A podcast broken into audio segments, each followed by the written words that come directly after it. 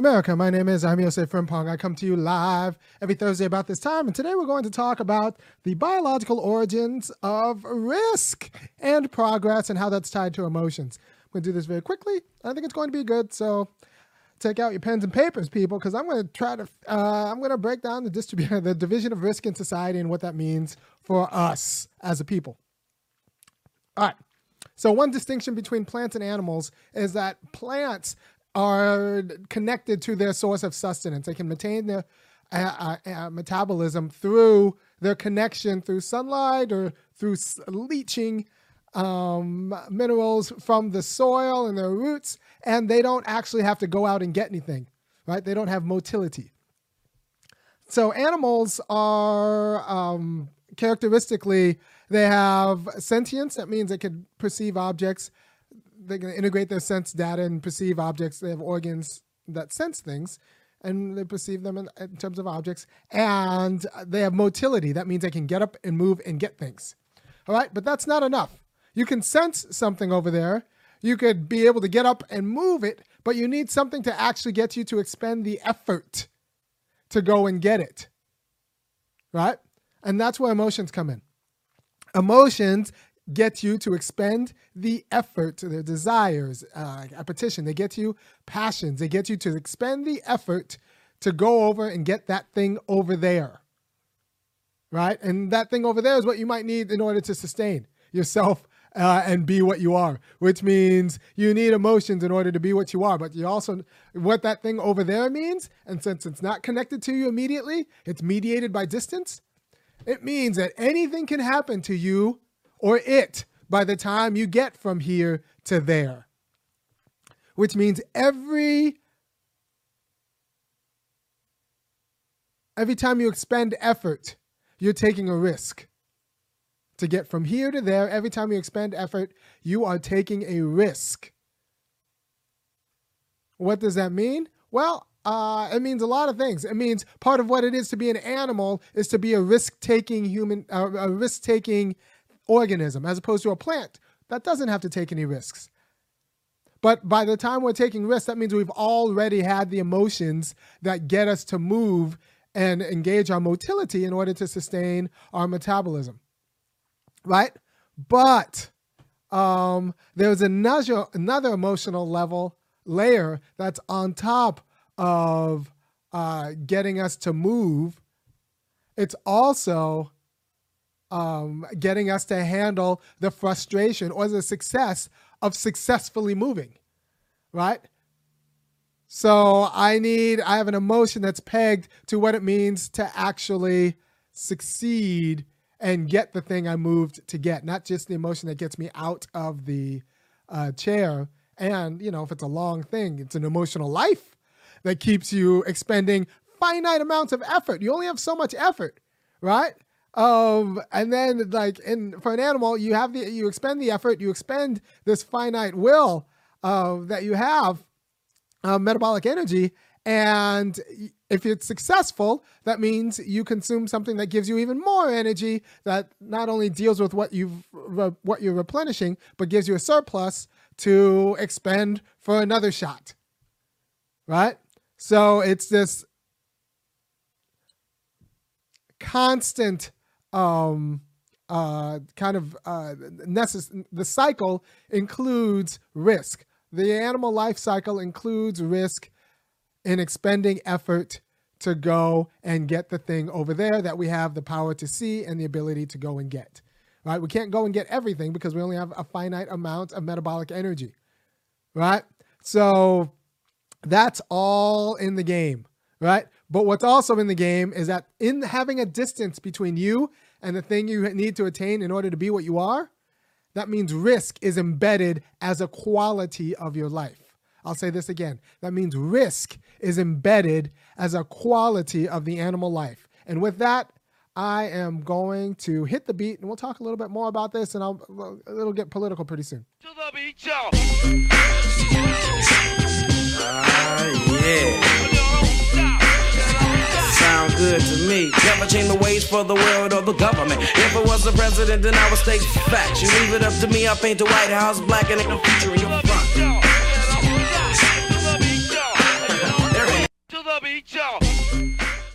So a lot of people will tell you that you don't have to risk in order to be good. And I'm just saying like no, you have to risk in order to be anything. And anyone who's trying to get rid of all of the risk in their life actually is trying to move it on to somebody else and um, secure their riskless life by determining everyone and everything around them. This is why you don't necessarily want to be friends with people who can't handle their own risk. Because they'll end up putting your risk on onto you. All right. So what does this mean? The idea that you need to cross, you need to expend effort to cross space to overcome the distance between you and the object of your desire. Hey, you want to come say hi to the people?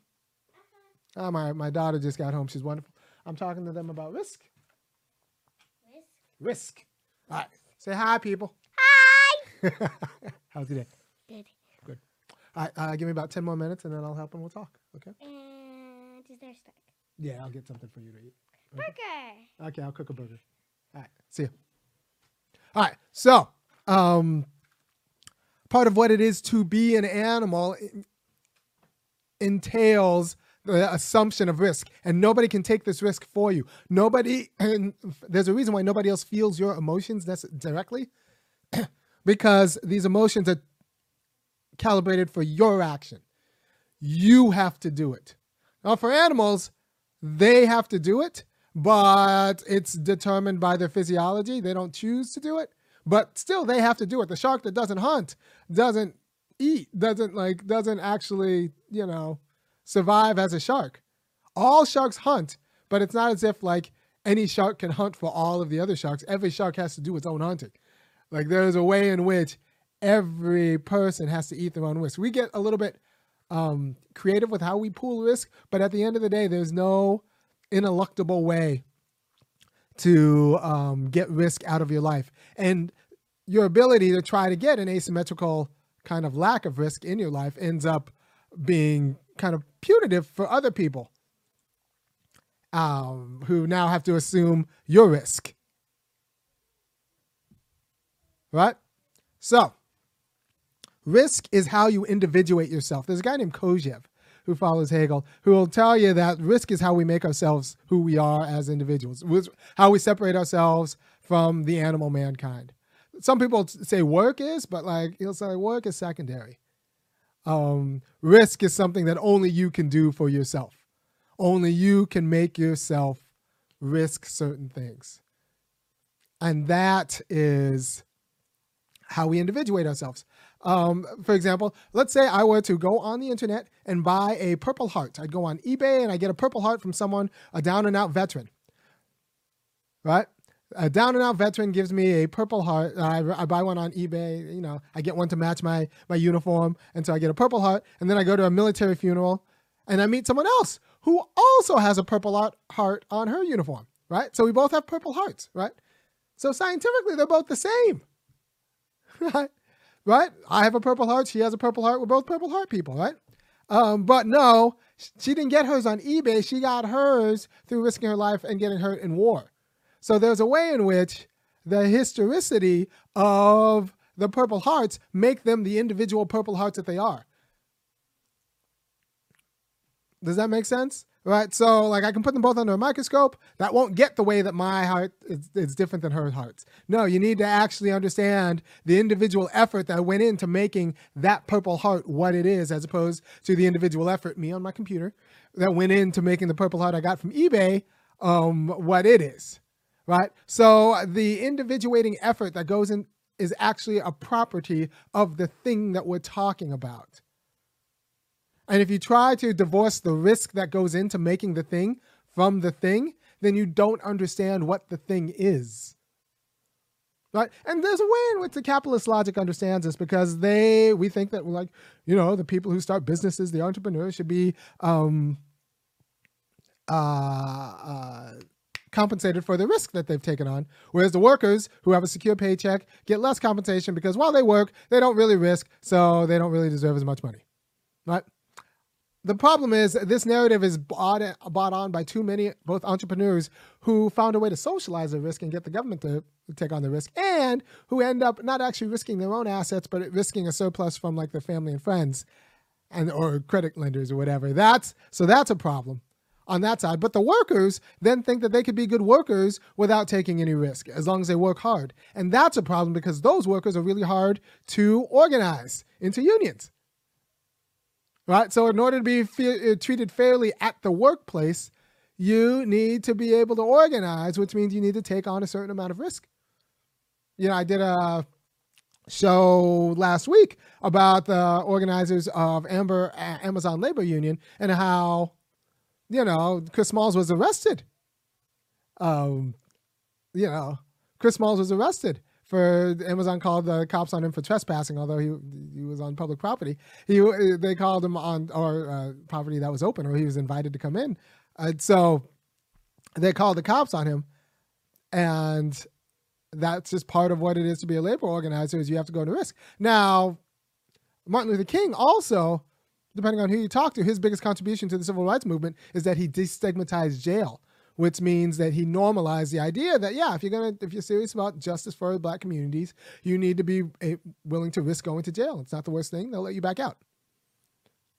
Um, so risk is not only part of what it is to be in human institutions and to participate in human institutional forms of self-determination it's also it goes all the way down to what it is to be an animal because that's what, what like this assumption of risk and this effort at work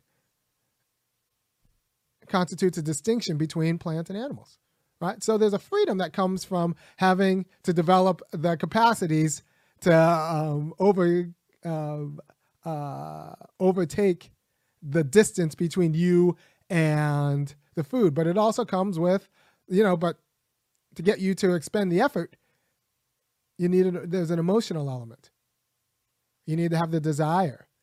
And that includes the pleasure of success and the pain of a failure or the, the, the dissatisfaction, the frustration of failure.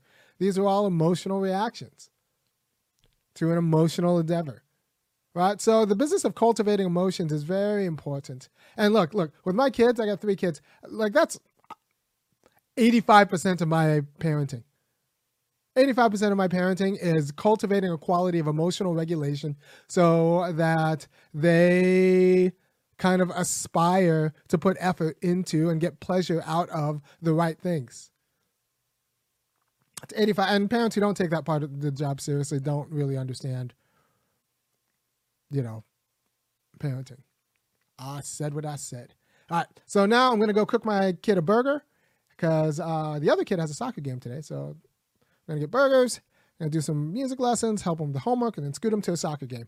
By the way, if you think I'm, if you if you appreciate anything I'm doing, and you should, because I'm giving you the kind of stuff that you should have learned in school but didn't. You should go to www.funkyacademic.com and kick in 515 or $50 a month to keep me doing what I'm doing. I have a great interview next week. Uh, Pamela Denise Pamela Denise. I blanked out on her name because I just. Uh, she's fantastic. I, I heard her. She's uh, Pamela Denise Long. Pamela De- Denise Long. Um, I, she's going to be fantastic. That interview is going to hit on Tuesday. We're going to do it live, and I I heard her doing an interview where she talked about reparations and the problem with you know the Democratic Party and the CBC Democrats especially. She was just great. She's wonderful. I'm bringing her in. Uh, it's going to be fantastic. That's on Tuesday. So that's extra special. But if you want me to keep doing this, including the interviews and the videos and all of that, uh, kick in. Because I take no small amount of risk telling uh, the people what they need to hear. And uh, I think you should compensate me for it. Thank you for your time. I'm going to go hang out with my kids now. Peace.